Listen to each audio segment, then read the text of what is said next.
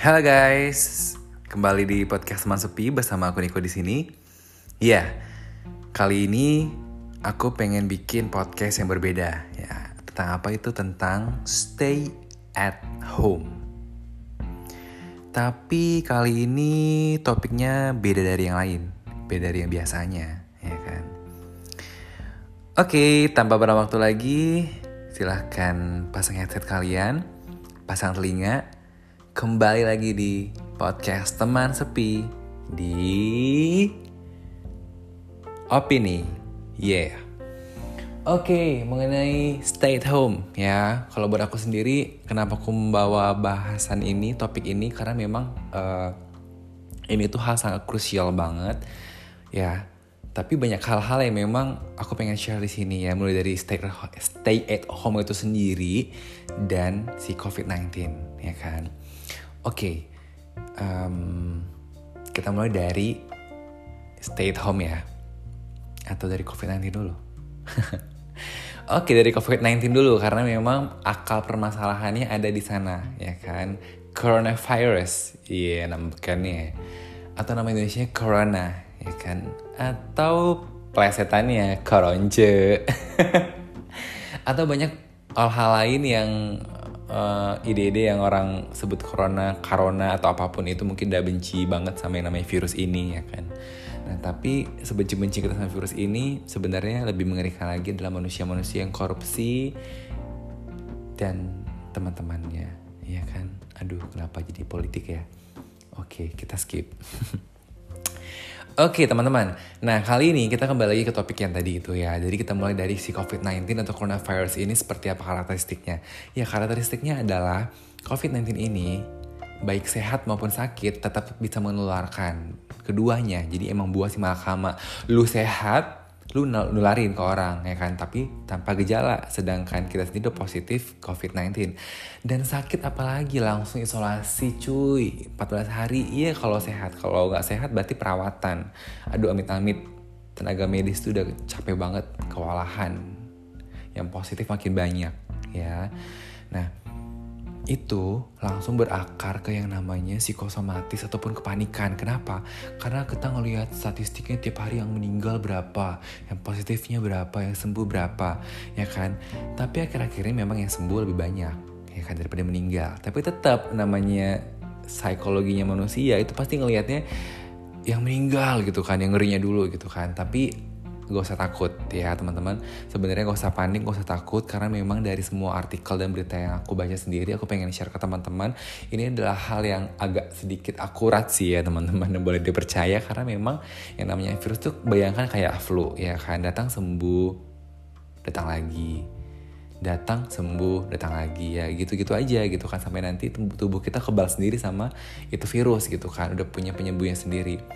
Nah dibalik dari semuanya itu, uh, covid sembilan belas itu adalah virus yang bisa bikin pandemi kita segininya loh. Tahu gak sih?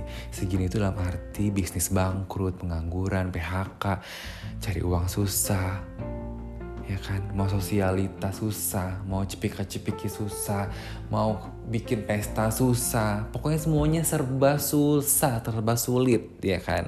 Nama juga isolasi ya, bayangin aja di isolasi gimana ceritanya, ya kan? Bagai burung dalam sangkar gitu katanya. Nah, hmm, Nah akhirnya dari yang tadi yang aku cerita mengenai dampaknya, bagai burung dalam sangkar, akhirnya stay at home. Tapi teman-teman sadar gak sih, stay at home buat beberapa orang itu beda, gak sama. Oke, langsung aja to the point, gimana sih contohnya ya kan. Nah contohnya adalah yang pertama, stay at home-nya orang kaya, enak dong, ada swimming pool, ada ini segala macem gitu kan, ada uh, minibar, ada T V, Netflix segala macem tuh lengkap. Mau apa ada, tinggal pasang ya kan. Duit ada ya kan, tinggal online shop, online shop masih jalan ya kan. Keluar tinggal nunggu pembantu ya kan, jadi tidak akan terkena covid secara logika gitu ya kan. Nah teman-teman yang menengah, apalagi yang miskin ya kan, ya udah kita langsung bahas yang miskinnya, ada yang paling parahnya, udah miskin, pengangguran, di P H K pula yang udah kerja ya kan. Teman-teman gila gak sih? kriminalitas itu bakal nambah. Ujung-ujungnya emang stay at home beneran nih, di rumah pada di luar, dibegal, dimaling, dirampok, dicuri, dibunuh. Ya enggak sih? Terus hmm,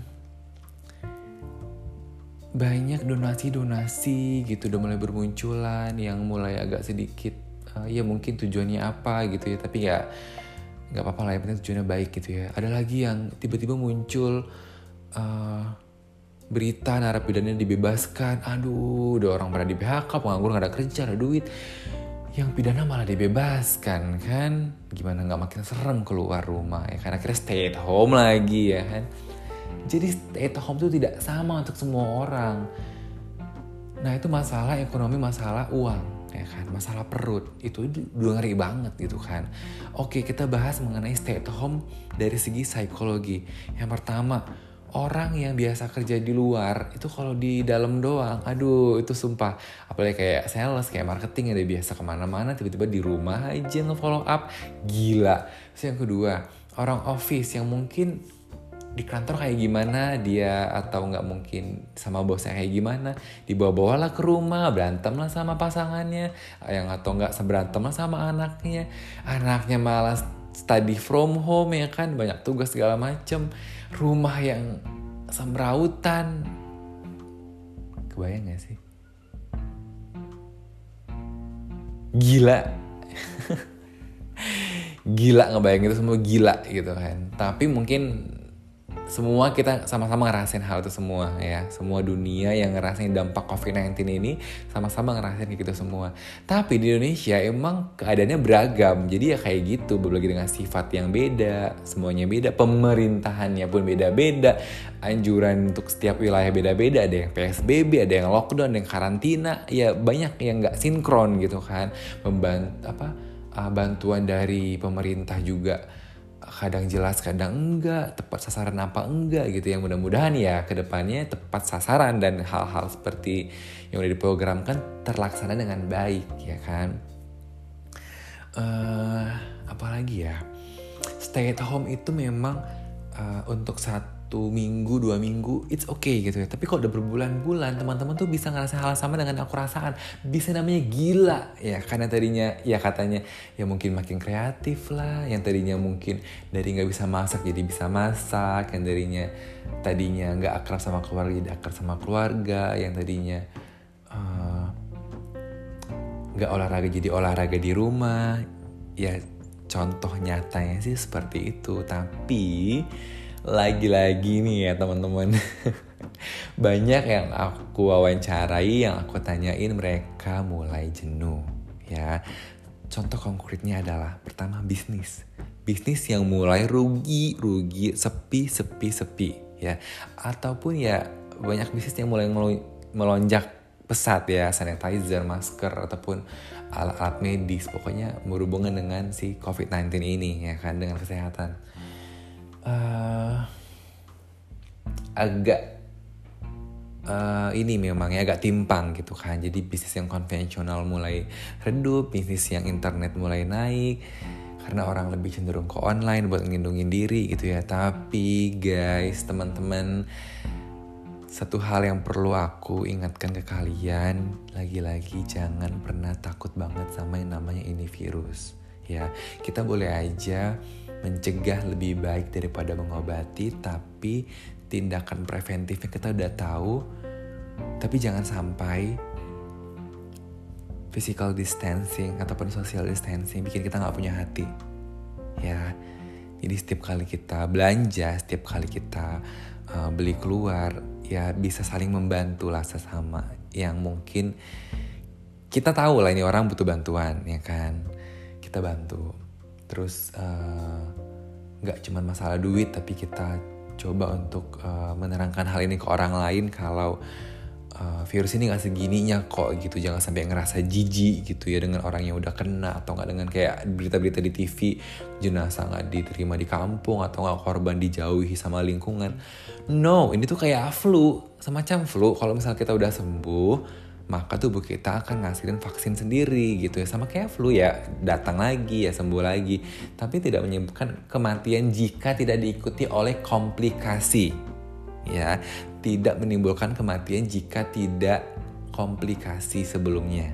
Ya, kebanyakan katanya, kata berita nih ya, itu karena komplikasi. Jadi udah, udah ada komplikasinya, si covid sembilan belas ini adalah pencetus penambahnya lagi tuh, supaya makin berat ya. Dan penanganan yang lambat, jadi keburu tewas. Tapi teman-teman gak usah mikir ke arah sana dulu. Pokoknya gini, teman-teman kalau misalkan baca berita ataupun artikel dari manapun, boleh, boleh usah saja, itu haknya teman-teman. Tapi anjuran dari aku sendiri adalah tetap berpikir positif, tetap ada hope, ada keyakinan pandemi ini akan berakhir. Mau pandemi ini beberapa bulan lagi, ada yang bilang sampai akhir tahun ataupun apapun, gak usah sampai segitunya mikirnya. Udah mikirnya adalah semoga pandemi ini cepat berlalu dan kita bisa untuk kembali lagi bersama seperti dulu, beraktivitas seperti dulu, bersosial seperti dulu, cepika-cepika seperti dulu, ngegibah seperti dulu gitu kan. Makanya bebas gitu ya ke tempat umum, nongki-nongki, nongkrong atau apapun, bertamu, mau nanti lebaran, mau nanti hari raya gitu kan. Jadi kita udah bebas gitu loh. Jadi sekarang itu memang saatnya stay home gitu kan. Kenapa? Alasan logis dari stay home itu adalah teman-teman tuh dilindungi secara diri sendiri, kesadaran diri sendiri dengan pemikiran seperti ini. Kenapa sih aku harus stay at home? Karena memang dengan stay at home, teman-teman tahu nih uh, lingkungan teman-teman tuh sehatnya gimana, siapa aja. Juga teman-teman lingkungannya tahu kan uh, kayak gimana gitu, disanitize atau enggak. Terus teman-teman juga udah langsung sedia sanitizer sendiri atau nggak bisa cuci tangan. Terus juga nggak terlalu banyak terima tamu gitu kan. Ada yang kontrol juga, mungkin keluarga, teman ngingetin kayak gitu. Jadi stay at home itu memang uh, cenderung lebih aman dibanding kita berkeliaran di luar gitu. Nah, begitu memang di rumah sendiri kita tuh memang harus benar-benar yang uh, pinter gitu, kayak mungkin kita bisa masak makanan sehat, atau enggak kita bisa bagi waktu untuk olahraga, ngerjain pekerjaan, ngerjain tugas. Banyak hal yang bisa kita lakukan gitu. Ya kira-kira gitu sih teman-teman. Tapi aku harap teman-teman jangan pernah bosan, tetap berkarya dari rumah. Ya banyak hal yang udah teman-teman lihat lah dari ini kan, dari media-media lain. Ada yang nyanyi-nyanyi, ada yang rekam, ada yang bikin YouTube atau oh, bikin kreatif apa, makanan, ngerombak rumah, banyak hal kan, ngajarin anak gitu kan. Tapi jangan sampai berantem ya. Pokoknya intinya adalah uh, banyak hal yang uh, negatif yang bisa kita terdampak dari situasi kayak gini. Tapi banyak juga hal-hal positif yang bisa kita ambil. Yang negatifnya bisa diselesaikan, yang positifnya dikembangkan gitu loh teman-teman. Oke teman-teman, uh, pokoknya tetap lakukan apa yang dilakukan oleh pemerintah, tetap cuci tangan, tetap pakai masker, tetap uh, jaga kebersihan rumah, disinfektan, semuanya tetap berlaku seperti biasa ya kan, karena ini akan menjadi kebiasaan baik buat kita. Terus uh, buat teman-teman yang di P H K, pengangguran, bisnis yang lagi gonjang-ganjing, ataupun semua orang yang kesusahan yang aku gak bisa sebutin satu persatu, semoga Tuhan memberkati kalian. Semoga Tuhan benar-benar menjaga kalian. Yang aku yakin Tuhan gak pernah ngebiarin kita yang percaya sama Dia benar-benar dalam keadaan yang pahit banget. Kalaupun memang pahit, pasti ada obatnya gitu. Jadi teman-teman membuka diri aja.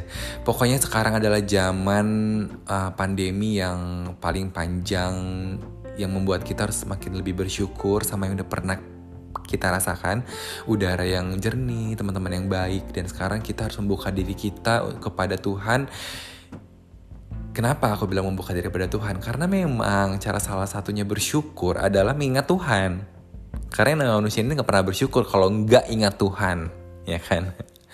Jadi jangan sampai teman-teman kena pahitnya dulu baru jerak. Jangan deh, udah mencegah lebih baik daripada mengobati. Dah jelas ya. Oke, tanpa berlama waktu lagi, um, pokoknya teman-teman, uh, ini podcast yang mungkin yang paling panjang yang pernah aku ungkapin, karena emang ini emang opini aku yang paling terdalam karena udah bosen, jenuh. Tapi mau gimana lagi, kita sama-sama menghadapi ini semua. Tetap dalam keadaan yang fit ya teman-teman, jaga imun kalian juga dan saling mengingatkan satu sama yang lain. Oke, okay. See you at my next podcast and bye.